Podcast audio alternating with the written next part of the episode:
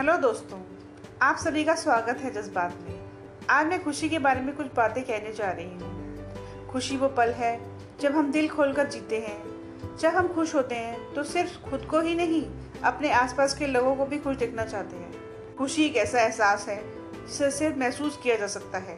उसे शब्दों में बयान नहीं किया जा सकता। आजकल हमारे जीवन में जिस चीज़ की सबसे अधिक कमी है, और जिसे पाने के लिए हम दिन रात कोशिश करते रहते हैं, वो है खुशी।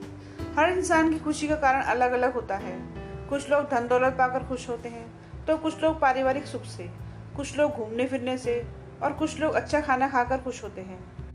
कुछ लोगों को अपनी पसंद का काम करने में खुशी मिलती है, उसी काम को करने में मन लगता है, और अच्छा भी लगता है, और इसके विपरीत काम करने पर मन निराशा और उलझन से भर जाता है।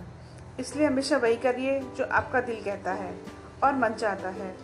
ऐसा करने से आपको खुशी तो मिलेगी ही साथ ही साथ आपका मन भी सुख से भर जाएगा। जब आपका मन परेशान हो तो मन बहलाने के लिए अच्छा संगीत सुने, अच्छी फ़िल्में देखें, दोस्तों के साथ वक्त बिताएँ, कुछ समय के लिए घूमने निकल जाएँ, इससे तनाव भी कम होगा और आपको खुशी भी मिलेगी। जीवन में खुश रहना हर व्यक्ति की ख्वाहिश होती है। हँसते मुस्कुराते चेहरे सभी को प्यारे लगते हैं। इसलिए हमें जीवन के सभी हालातों में खुश रहना चाहिए। ज़रूरी नहीं कि मिठाई खिलाकर ही दूसरों का मुँह मीठा करें। आप मीठा बोलकर भी लोगों को खुशियाँ दे सकते हैं। आशा करती हूँ आप सभी को मेरे विचार पसंद आए होंगे।